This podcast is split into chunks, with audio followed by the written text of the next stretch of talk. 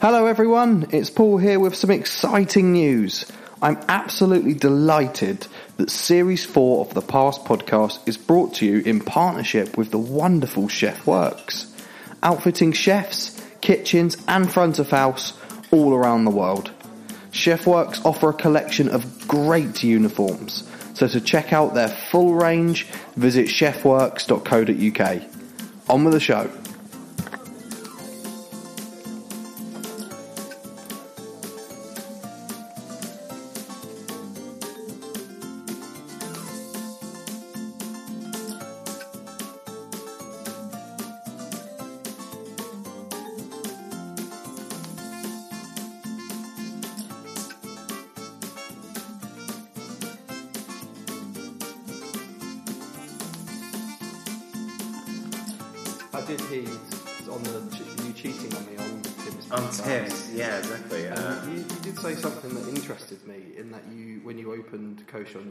Was going to be quite a big risk doing the sort of blind tasting.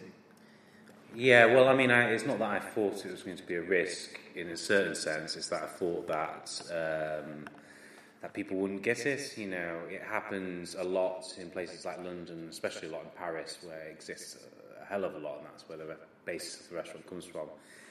But I, you know, it was a risk doing it in London, in in York, pardon me, because you know it, it never existed before. Essentially, to do it blind and do this style of food, which is you know a lot of raw products, a lot of just serving the produce. So I wasn't really sure whether it was going to take off or work or anything like that. So yeah, it's. Uh, it was a risk in some sense, but you have to be confident. You have to believe in yourself at the end of the day, or nothing's ever going to work. So. Was there, was there a moment then when you realised actually this gamble or whatever you kind of thought had paid off? Um, yeah, I mean, I would have thought when uh, the Marina review came out in the Guardian, that was a big turning point in the restaurant. Uh, we had like a sort of cult following um, until that point. point, and then when we had the first national review, um, that put a lot of eyes on us from London and you know Manchester and you know everywhere else essentially. So when people came for a holiday to York, which happens a lot, they then book Le Cochon just on that, you know, as a holiday sort of restaurant to come to as a special special event sort of thing to do. So that was the biggest turning point. You know, there's been lots of turning points because the restaurant started off with no backers, well, it still has no backers. It's just still me and Victoria's restaurant, 100%. But we started off with nothing. Essentially, we started off with 800 pounds in the bank and just built up, built up, built up. So it's been a slow process to get to what it is right now. Um, but definitely the Marina review in the Guardian was probably the, the turning point to get us to where we are now. So I guess it, like you said there, it kind of goes from something that, like you say, you had these cult following and real foodies in York know, to something then that a lot of people know. And then obviously you've interviewed with me before about the Great British Menu, so then that then brings you into a new kind of doesn't it? Yeah, definitely. I mean, the, the GBM and TV in general um, obviously gets even more eyes on you. With me, it's like bizarre with a Great British Menu and doing that sort of thing. It's because I'm more well known in, in London than I are. I'm in actual in York, so we have a set customer base in York who come. But quite often, people who live in York will come and eat at Cochon for the first time and have no idea we existed. But you know, yeah, it, it, it, it happens every week. You know, every week we'll get about five people coming and saying, "Oh, I had no idea what you were doing" and stuff like that. I mean, we had one woman who um, was looking at the uh, Michelin and the Harden stickers and stuff like that on the window, and came in. And um, she was like, "Oh well, you know, I just didn't understand, you know, what you were doing. I just, you know, it sort of looks like a uh, a carvery from the outside." uh, yeah, yeah. I know, a very posh uh, carvery, with sort of hundred grand kitchens in. But I mean, um, I um, It's a strange one. yeah, but it happens all the time. So I mean, I'm more well known in the circles of like the chefy world of um, especially London and stuff like that. And I do a lot of like other bits and bobs of work in London. So it's bizarre. I can go into a restaurant in London and probably someone will recognise me because it's, it's, it's so more clicky the the restaurant scene there. But in in York, you know, Joe blogs, you know, have no idea really what a Cochon Aveugle is or Cave du Cochon is. You know, they just stumble upon it and hopefully happen to have a very good surprise once they come and dine with us. I was I was talking to you the other day about I don't often revisit places, you know, and so obviously this is the restaurant that I've revisited the most, four or five times over the last however many years, and I think one of the reasons why it's all is because it's always changing, always developing, mm. and you've recently had your biggest change yet. We talked about before with the kitchen, the whole restaurant's changed. Do you kind of feel like now this is the start of like the next kind of stage or phase of Cochon? Yeah, I mean, um, having the brand new kitchen in, I always used to say publicly, I said, just imagine what we can do when we have a proper kitchen in here, you know. Um, and finally, we have that proper kitchen. I mean, it was in York, there is no perfect building. They're all higgledy sort of style buildings on, on three floors, and that's exactly what my two restaurants are. So you just have to accept that that's, and make it the best you possibly can. You're never going to have a sort of clove club style space in York. It's very hard, and if you do, it's going to be very expensive. Um, and so I just made the leap of um, putting the money in into to Cochon to make it work as best as probably could. And I've always believed that the way me and Victoria do things is, you know, I've, I've never shied away from my own modesty. Um, um, we are, you know, trying to be one of the best restaurants in the UK. We serve some of the best produce in the UK, and I just wanted to show it off in the best possible way, having a restaurant which um, suits the food that we serve and the service style that we do. So I wanted it all to mesh into one, which I definitely think now uh, we have. When we left you last, you were just putting the kitchen in Cave, and we were talking about it on the way down here, how amazingly that's been received. What was the kind of idea from your side around the sort of menus up there? Did, did you want it to tie in with here, or did it be quite different? Or? Yeah, I mean, it, it ties in in a way that it has a sort of style of what my food is about.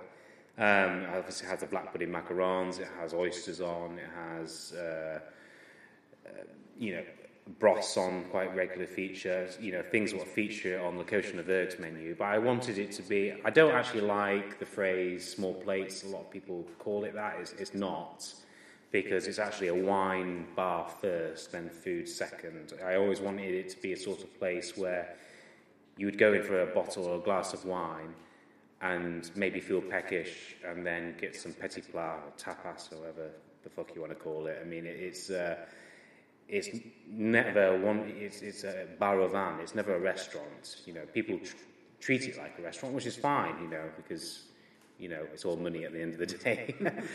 but I mean, I always just imagined it to be the sort of place where I liked to hang out in Paris, you know, where I'd go in for a bottle of wine and then get a bit peckish, have some oysters or have some interesting snacks. Um, and then, you know, something maybe sweet to finish with. It's never about like having a full meal experience because um, everyone does that, and you know the small plates thing I think is great. You know, a lot of restaurants, even in York, which I really like, like Roots and Skosh, do it very well. But it's just not my style of thing, and I don't want ever I don't ever carve to be lumped into the small plates category because it, it's a, it's not.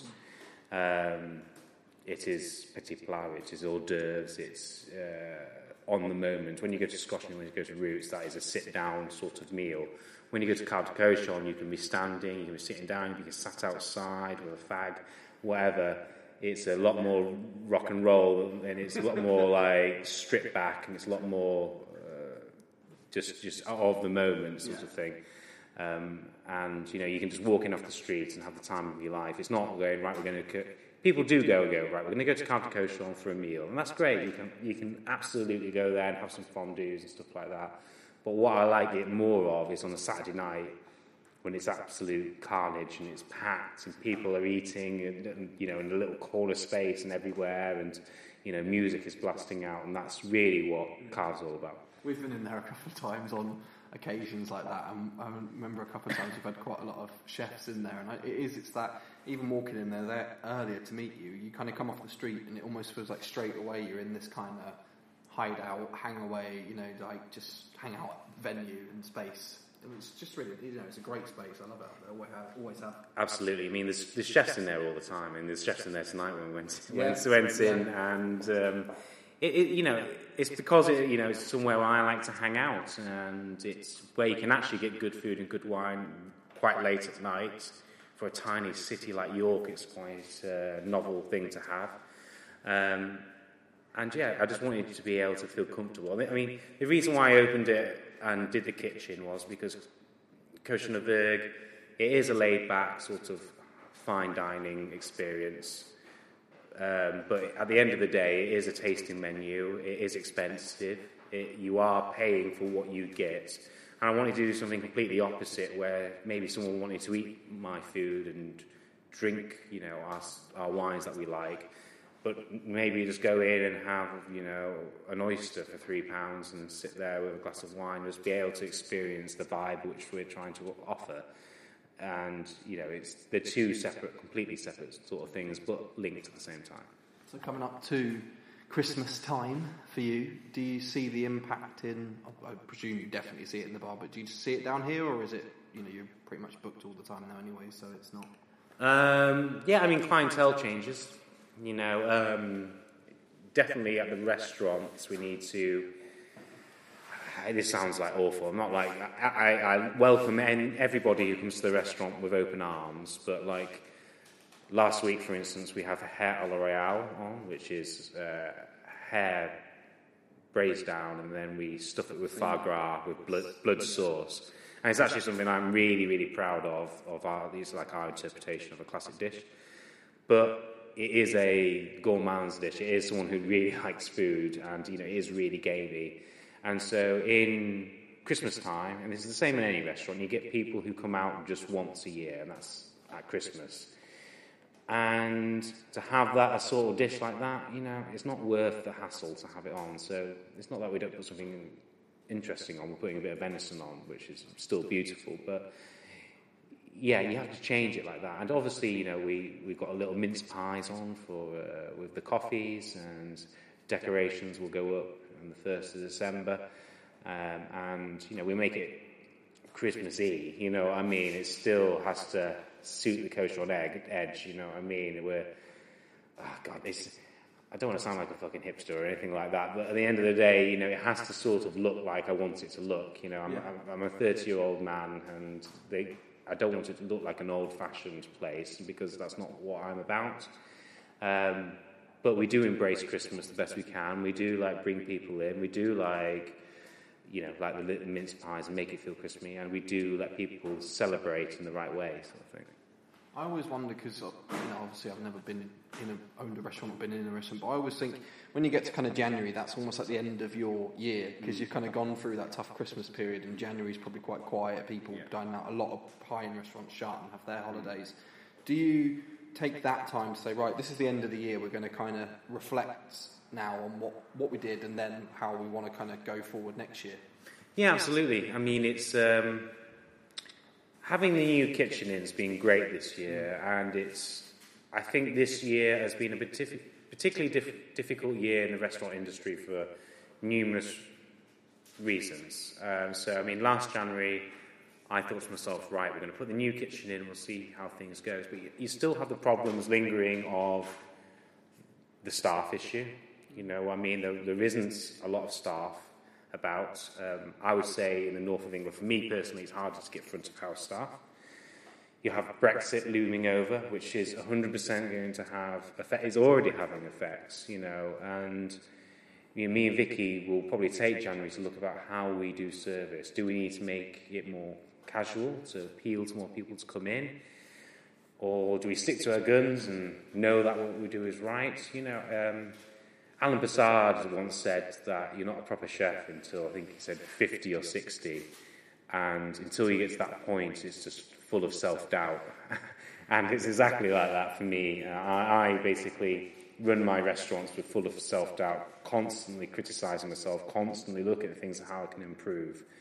But there are challenges, there are achievements to be made, and there are goals to be met. I mean, we constantly want to get better, but at the same time, I don't want to lose what I like about running a restaurant that is fun, that I want people to have a great time, and that's what's really important. But you know, overcoming the next few years, it, it, you know, the political climate and everything like that will dictate that. You know, I've put my prices up this year um, to seventy-five pounds. You know, when I first started, it was thirty pounds. So it's. Uh, I can remember that. um, that blackboard menu. Yeah, exactly. And so it's the question of like, how are the customers going to react? Mm. Because right now, £75 I still think is actually quite fair. But really, if wine and food keeps going up in price, which it's going to, what's going to give? Is it going to be the restaurants? Well, the restaurants aren't going to do that because they'll go bust. Is it going to be the customers? Well, they're not going to like that because they're going to, English people just generally don't like spending money. It's just in our nature.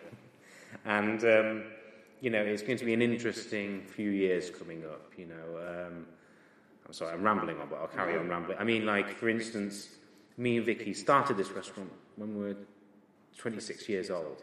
Yeah. You know, we're now going to be 31 soon, both of us. And, you know, it's at that time year go, like, how do we have children, for instance? It's like, I go, it's something that both me and Victoria want, and you go, how do we do that? Because right now it takes Vicky to be here every day. And it takes us here every day because there isn't any restaurant managers around. There are obviously people who will come in, but you know, it, it just doesn't exist. It's a very difficult position to be in, you know. I mean, because you look at go, God, we've created this amazing restaurant, which I'm actually really proud of. But at the same time, the negatives are, how do me and Vicky like have a semi-normal life. You're never going to have a fully normal life in this in this business, but like, yeah, you accept that. Yeah, you go. God, I wish like you know, how, if Vicky got pregnant tomorrow, what would we do? And right now, you know, we, we're getting the chefs to serve quite a bit, and I always say to people. I only did a taster menu because of the size of the kitchen. It's not because I wanted to do a taster menu. It's because the size of the kitchen dictated what I, what I do.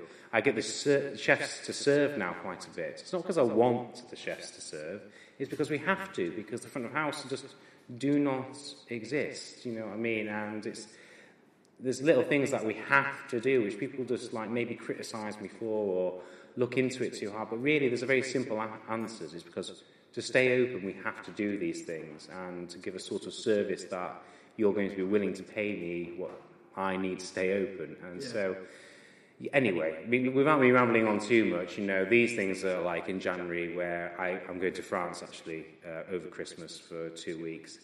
And these are the things what me and Vicky will sit down and have a think about and go, how do we tackle it? How do we actually, I think the restaurant's actually now at the best standard it's ever been, but how do we, you know, get Vicky to not be here as much? How do we make things smoother in service and how maybe do we train people differently? You know, it's, it's all very interesting, but it's something we'll think about, yeah, on holiday.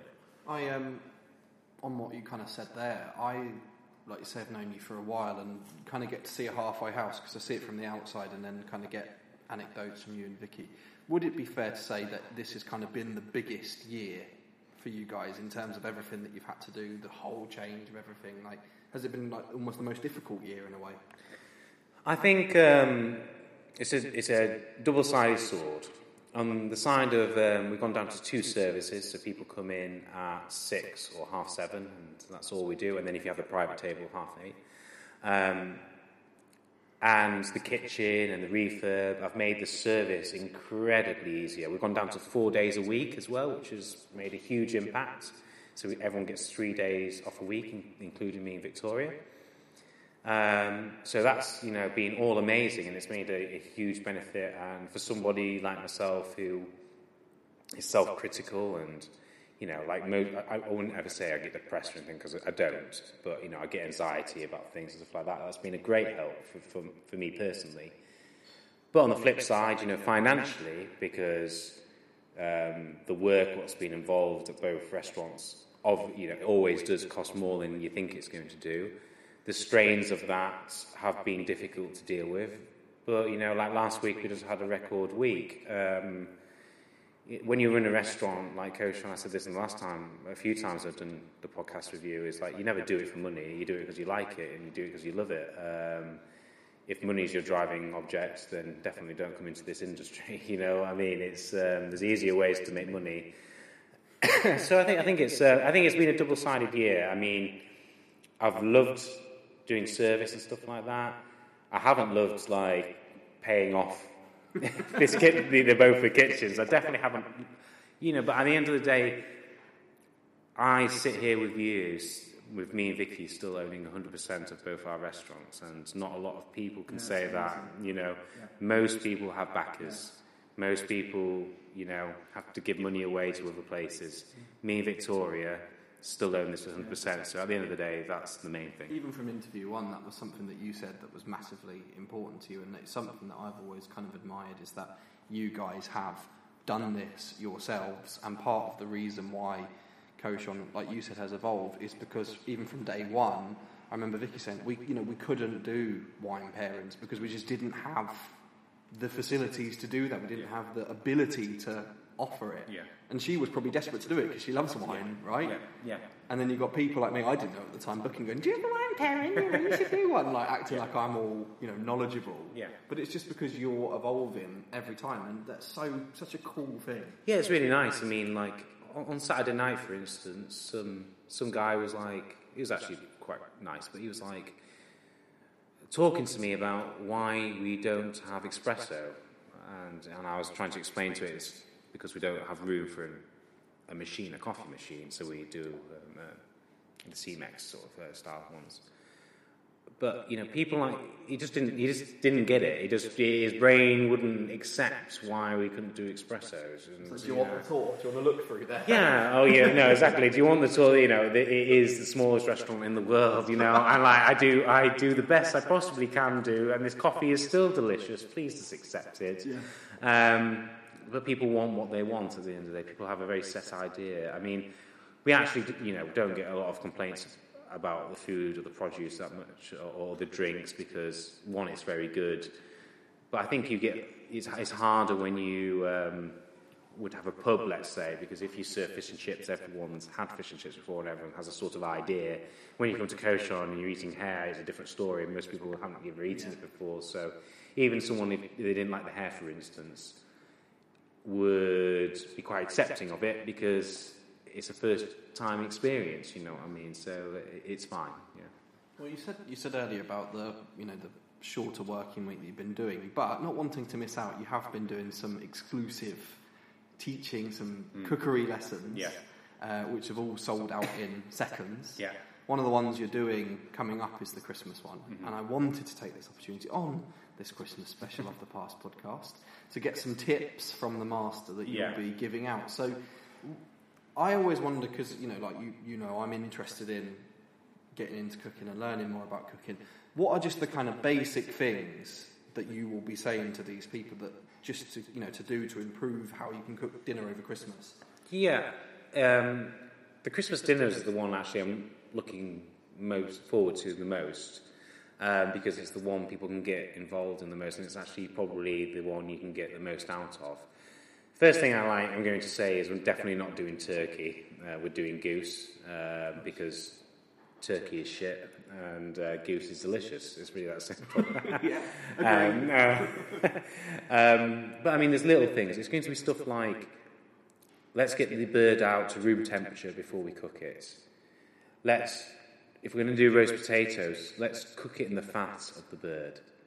Let's not do too many side garnishes. It doesn't need it, and you don't need to do it. You know, um, and it's actually all quite literal, easy stuff to do. You know what I mean? But when you're like cooking a goose, for instance, the um, the temptation is for a lot of people to serve it pink.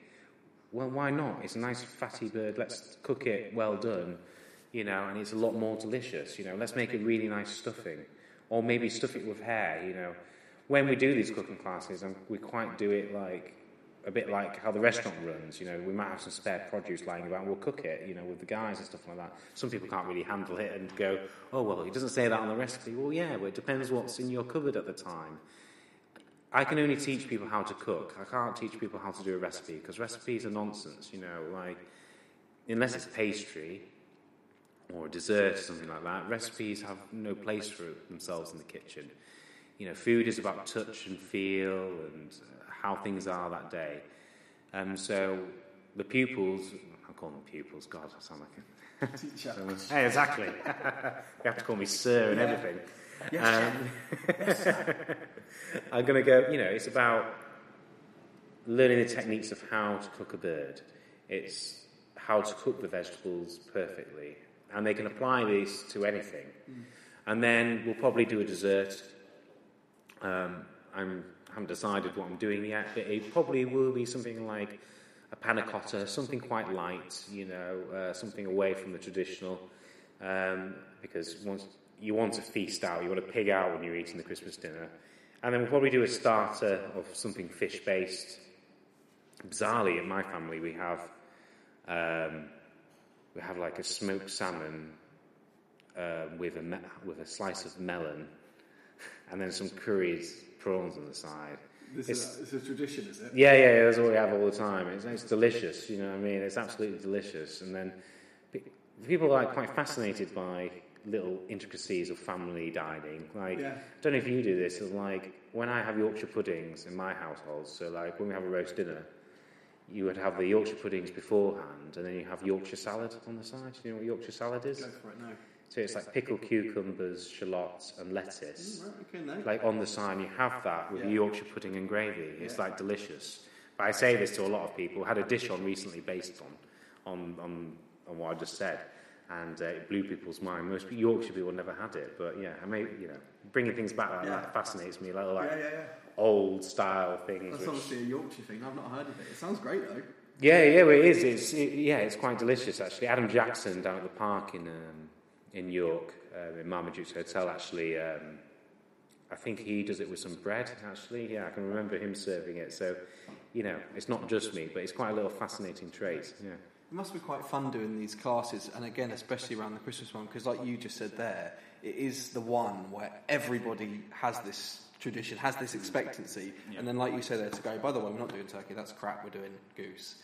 Is that kind of what's fun about bringing these people in this to show them the Josh way of doing food? Exactly. I mean, I can guarantee someone's going to argue with me about the turkey. I can guarantee it, but they're wrong. So, I mean, it's that simple. I mean, turkey. When have you ever gone to a nice restaurant, ever, and seen turkey on the menu? You haven't. Yeah, exactly. Never, because it's shit. And so, why do we make an excuse for it on Christmas Day? You. I'm with you. And so, um, you know, all, all my life, my family's had goose. All my life. Um, Christmas goose. yeah, exactly. It's, it's, it's actually more traditional. The turkey comes from America. That's where that tradition comes from. And so let's like let's have a delicious goose instead. It's a lot more tasty, um, and the range of people is quite fascinating because um, I don't want to sound mean to people, but people think they're a lot better cooks than they actually are. and usually people like come into the cooking class like you know Mr. McGee, thinking like, here we go, I'm going to show everybody up, I'm going to show the chef up. You know, I mean, I've, I've had a few of them come in, and very soon they've cut themselves, you know, cutting a bit of beef or whatever, and like, um, it's quite fascinating looking at people. You know, a lot of people can cook, but not a lot of people. Because it's because of the supermarket. You, you, most people never butcher down anything. You know, most people never get a whole animal, or most people just get the vegetables prepped ready. So when they come to these cooking classes and you do everything from scratch, it's actually quite a humbling experience, and they realise, oh, actually, I didn't know that much. Mm. We also make the bread, the kosher bread, at all the cooking classes as well, which is. Um, It's like world, world, world famous Yeah. kosher bread. it's it's one of the things what people are most excited about, and it's, people try and literally seep out the recipe from me. I, I can quite happily give them the recipe, but it's the technique. What it doesn't matter if I tell you the recipe because you can still go home and you can still bugger it up. It's about how hot is it that day and stuff like that, and is it mild? Is it humid outside? How hot is it in your house? You know, are your hands dirty? um, Sourdough is a fickle one as well. You know, like it's famously you can do it again and again and still get different results. exactly. Yeah, and it, it happens. It's different every day at the restaurant. Um, and, but, but people are being drilled into them that recipes are the way forward, and it's not. What, what's what's the way forward is learning how to cook, which unfortunately we don't have those traditions. And I, I've actually really enjoyed doing them. I mean, you know, let's just like be honest about what was happening. Is like it's a good income income for me to do to help you know pay off Yeah. the, the kitchen stuff like that. And also, I like doing it because when I do um, service, it's quite a stressful experience, and I'm putting like my heart and soul on a place and I take things personally and stuff like that. When I do the cooking class, it's really nice. It's really laid back. It's on a Sunday. We all have some glasses of wine in the middle of the day, have a laugh and a joke. I'm just showing people how to cook a bit of, like, you know, Sunday dinner essentially, and it's like I've actually found it a really nice thing to do. So And you're doing some more classes next year? Yeah, I've, they've sold out already. Oh, right, so I can't, there's no point in promoting them. No, uh, yeah, they, they, they've gone Oh, already. right, okay. um, I might, I, I might do some more. I think I released. We got such a high demand in the first lot. We released another four, I think, for the first half of the year. Um, and then I'm undecided about whether to release some more or do some more guest chefs. I was going to say, because Yeah. obviously that's the last time we met up, were you not tempted to get anybody else in? I am, yeah, I am. I am tempted to do it. I mean, um, I quite want to do something different this time. Um, I still want to get guest chefs in, but I want it to be a bit more of a meaningful experience than just um, the chefs coming in and cooking their food because I actually think it happens quite a bit everywhere and it's not very different. You know, I would quite like to do something about on a do it on a Sunday and have the chef come and any waste products they have from the Saturday night service and any waste products we have on the Saturday night service and then just come in on the Sunday and do an off the cuff menu cool. and just actually like just two chefs actually just cooking their guts out of like what's left over and give some guests you know a completely original menu.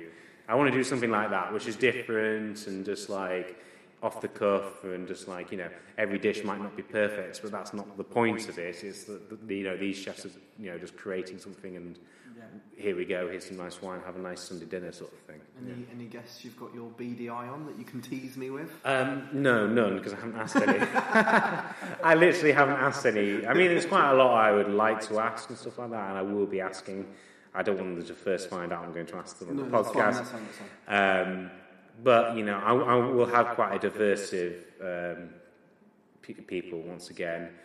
Um, but, you know, I'm, I'm, I'll choose people who have similar ethos to me as like proper cookery, you know, people who are actually in the kitchen who really like cooking. Um, I mean, I've eaten, I've probably eaten at the most restaurants this year, and I ever have. I've been very lucky. I've eaten at a lot of places. Had some like really, really good meals actually, and um, I've actually like found out like you know French food is cool again. You know what I mean? Like the Crown down at Birch's it's like I ate, yeah, I ate there, um, and yeah, I absolutely loved it. I thought that was like a really delicious meal of like proper old fashioned, you know, French fare, and I, lo- I loved it. It was so un- unapologetic towards this is what I fucking serve. It's like French deliciousness. If you don't like it, bugger off and go to Wetherspoons. So I, found it really, really nice actually. So that was a really good meal.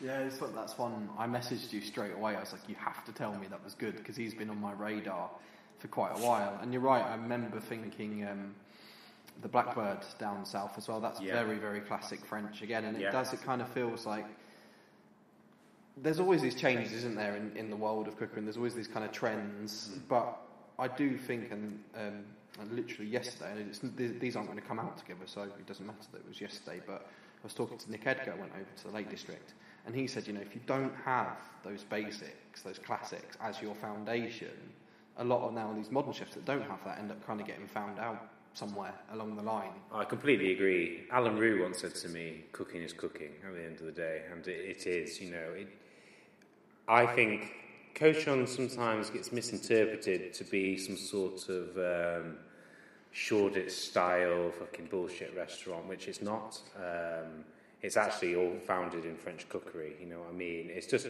the only difference is this: is like I don't like you know fine dining. I try and make it as fun as possible and like you know, don't have white tablecloths. We play hip hop. We make it as just what things I like essentially. So yeah, you're going to come in here and have hare a la royale or duck à la ficelle or tartare in some sort of shape or form.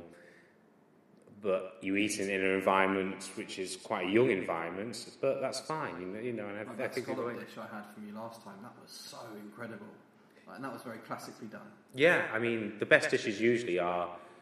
I usually find myself of um, cooking something which is actually quite classical with only a slight twist. Well, either, I mean, the scallop a facile, what you're talking about, is just classic cookery, and that's it. And it's actually a dish. This what came on this year, which has been extremely popular. and I haven't been able to take off the menu. Uh, It's good. Um, and like you, you sort of like see that as you get older, you sort of start to take things off the plate rather than put things on, and that's what's really happened with me. When I first opened, I just whatever I thought, and it's like what I said earlier. You're always insecure about it. Insecurity when you're making a dish, when you're creating a dish, that insecurity usually means that you add something because you're scared that the customer you know, might want a bit of green vegetable or whatever it may be, like, but a really confident cook creates something which is very simple, and that's what I try and do with everything we do is a very pure expression of a product. But you know, and, I, what I usually do is create a dish, put it on the menu, and then I'm not usually not happy with it for about four weeks, and I usually keep taking things away, and then it gets stripped back into something which I am, um, and that's usually my cooking process. It's not, it's not not delicious when we first put it on the menu. It's just like I go, let's take away that, let's take away that, let's take away that, and it's only done until you've taken everything away that it's it's it's perfect. Is that kind of, would you say, the biggest change in you as a as a chef over, you know, since Cochon is that confidence? Because it's interesting that you, you say about that. I wouldn't have had, you know, from knowing you, I wouldn't have known that you have that sort of level of insecurity or worry. I'm not insecure about. Um, I'm not insecure about it being delicious. I'm not insecure about our ability to serve, or for it to be a, a great experience. It's me holding myself up to a standard with other restaurants, and that's why a lot of people in the restaurant industry, when they talk about uh, depression, they talk about anxiety, and it's rife in our industry. That's why they tell you to not go online and social media and stuff like that. Because what happens is, like for me, for instance, I might have like, let's say I have like a tartar of beef on, or, or something like that, and then I might like see, let's say Mark Birchall's got one on, you know what I mean? I might look at it and go, fuck, that looks fucking amazing. That motherfucker, how does he, how does he do it? Stuff like that. And that's what I mean about insecurity. And I like then hold myself up to the same standard as that. And I go, you know, instead of just like going, what I really should be going is like, oh, that looks nice. You know, Yeah, I'm yeah, sure, I'm sure Mark would enjoy my tartar as well. yeah, like, I'm sure he would. You know what I mean? It's just the way, and a a lot of people are like it. A lot of people are, you know, it, it, when you're a young cook, like I'm sure a lot of chefs my age are exactly the same. You just, it's not about being insecure, but I am confident about the food. I'm extremely confident. I know you're going to come in and be delicious. It's just, you so want everybody to enjoy it. You so want every person who comes through this door to have a great experience. And when they don't, it it makes me feel shit. It makes me feel like I've failed, you know what I mean? And it's not that it's bad, it's just it wasn't for them. And, you know, the world of the chefs now is uh, like a social media world. And, you know, one chef is on top one year, the next year one's on the bottom. And it's every, you know, it's all about hype and stuff like that. And, really it's just nonsense. You know what I mean? You really start to realise as you get older that, you know, good cooking is good cooking. You know what I mean? St. John has been great for, I don't know how long it's been open for, you know, Yeah. However many however many years, because it's great. It's not because he's worried about, you know, what anyone else thinks of. It's because, you know, his black pudding with a fried egg on top is delicious and he knows it. You know, I mean, he doesn't have to hide away from anything. And but you know that comes with age and comes with maturity, and you know being competitive. I'm a me and Vicky are both really we're competitive with each other, and I'm competitive with anybody. You know, so when you eat someone's food and I get jealous of it, it's a good sign. You know what I Yeah. mean? It's not. It shows your passion's still there as well, and you haven't lost that hunger to better what you're doing. Yeah, yeah. I mean, I ate at um, Brat in Shoreditch, uh, Tomos Parry's uh, new restaurant, just want to start, and um, I ate and I had his uh, the signature turbot there, and it was so delicious. It's one of those things you know when you eat it, and it's just it's literally just turbot cooked over the bloody fire, and I was eating it, and you go, God, this is like this is what food's about, you know what I mean? And like, I was looking around, I was going, God, this guy's just here cooking over over a fucking barbecue every day. It's like the dream, you know what I mean? Like, he doesn't need to, you know, he just throws things on the barbie and throws it out. Aussie- Yeah. Aussie connection Exactly. I was like so jealous. I was like, God, but yeah, I mean, it's it's good jealousy, you know. I mean, I'm not like going, I wish I had Brat or I wish I had the Crown or you know uh, Moor Hall. It's not that I wish I was there. I, I, I always want to be at Cochon. It's just been interested in what's happening in the world of hospitality and it's been impressed by people. It's good that people are doing things differently to what I am because, you know, if everyone's doing the same thing, if everyone was doing what Cochon does, then Cochon wouldn't be special. So, it, you know, it, it's good. You, said something earlier about the you know the different types of diners you get, and it made me think about something which I was sort of theorising on, if you like, the other day. So I'll get your opinion on it. I was wondering, you hear performers and actors and comedians say, you know, you find your audience, you know, you find the people that are interested in your style of humour or your whatever, whatever. Is that applicable to you? You know, have you over the four years kind of found, you know, your audience have found you, they know that they're going to come here to get the style of food, or is it that that you, you're still getting people that don't know what you're about? And Um, yeah, it's, that's a difficult question to answer because there's a few things. We use a lot of vegetables here at the restaurant because of my connection to Ken Holland um, in Newcastle and his vegetables. Um, and we also serve Frenchish food, a modern take on Frenchish food, let's say. It's hard to describe. but yeah, yeah, It's, it's, it's hard to describe the food. Um, some people come in here and expect steak, frites, and béarnaise. Some people come in here and expect it to be white tablecloths, Gordon Ramsay three star type of thing. Um, and it's really hard. I mean, people's expectations are, well, before they come to the restaurant, are completely different. You know, um, I, I I think it's, it's it's harder to categorize what we do here because we change the menu so much and um, we're constantly evolving. Um, I think people just want to have a really good experience, but a lot of people go, all right, well, you know, he, he might have worked at Waterside Inn, so it's going to be like really classical food, but it's not, you know what I mean? It's not that. Um, but people generally enjoy it, you know. I think you, you want to come to Co The reason I'm blabbering on here and I can't really describe my own restaurant because at the end of the day, it's what me and Vicky do every, every day, and coming to Cochon is an experience more than it is a sort of eating at a restaurant. And you sort of have to come to experience it. It's very hard for me to like talk to you about myself in that creative way because I'm in it. I'm here doing it. I'm here cooking, and Vicky's here serving, and the, the front of house and the chefs are all working very hard. And when you sit down at Cochon, you're giving us this sort of blind menu. We go, is there any dietaries? No. Do you want the wine pairing? Yes or no? Right, off we go yeah, yeah. and we just serve you whatever is that day. And the style of food, yes, I cook in a French way because I studied in, in, in France and cordon bleu and whatnot.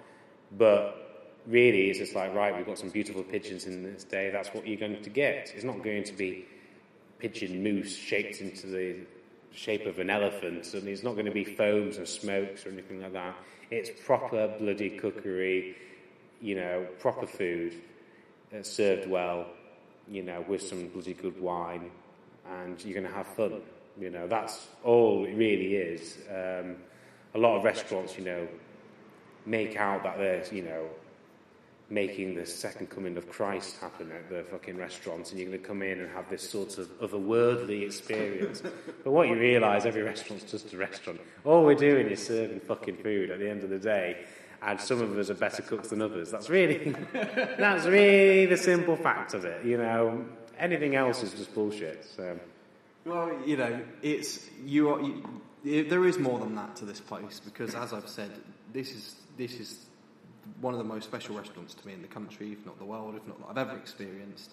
It means a lot to me from being here over the four years, and like I said to you, it's one of the only restaurants that I've returned to, not just twice, not just thrice. I think four or five times I've been in here, and like you said, every time I always say to you, it's almost like you've said, "Well, we need to make it better than the last time Yeah. that, that that person's come, you know, or we need to make it better than yesterday." And it's like you know, you're only as good as your last service, pretty much, isn't it? Really? Yeah, you are always only as good as your last service, and you know, we, like any restaurant, we still have bad services now. Um, and every every restaurant has bad services, you know, contrary to popular belief or what people will tell you, but they do. And on those days, you know, I feel shit about it, and I go home and get grumpy. You know, that's that's what happens. I feel really grumpy, or if I. Um, I sometimes make, make a dish and it might not actually be as good as I think it is it might not be going down as well as I would hope people would find it, and that might make me grumpy. Um, and when you do um, a taster menu, you know, a set menu, I would prefer, it all has to flow. I can't just, you, you know, every dish has to follow the other one in a sort of flow. You know I mean? You can't just put on whatever you want. You can't just put on cream, cream, cream, cream, cream. It has to be maybe a little bit of smoke in one course, maybe a sweetness, maybe sourness in the other one. So, so every time you get a new course, it's more exciting. You know, we do different things to make it exciting. Um, and that's what, those little points are what makes a restaurant special. Lots of people can cook. You know, lots of people are better cooks than I am. But what makes this place special is that we're small and we can control everything. We can make it exciting. And if you're willing to let us show you a good time, then that's exactly what will happen. If you're up for the experience and you're up for good food and you're, you're going to go for it, then you're going to have one of the best restaurant experiences ever. If you fight me on it, and you're like, no, I don't like, you know, my meat cooked rare, or I don't eat game, or whatever the fuck it might be, then you're probably going to have like an average, you know, not not an average. You're going to have a very good experience, but if you come in and have the actual menu that I want you to have that night, you're going to have a really good meal. I uh, I couldn't have put my experience at Cochon any better.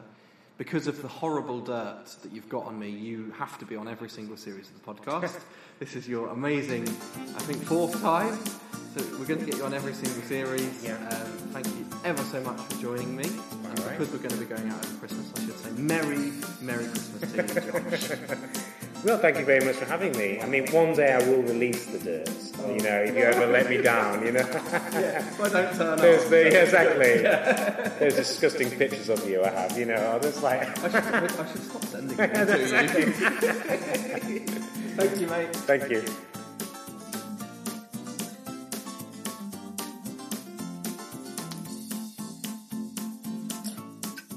Thanks again to the wonderful series partner Chefworks. Check them out on social media. Just search at Chefworks UK and Ireland on Facebook, Twitter, LinkedIn, and Instagram. Hashtag Chefworks Wearers to feature, or get in touch if you want to appear as the Chef of the Month.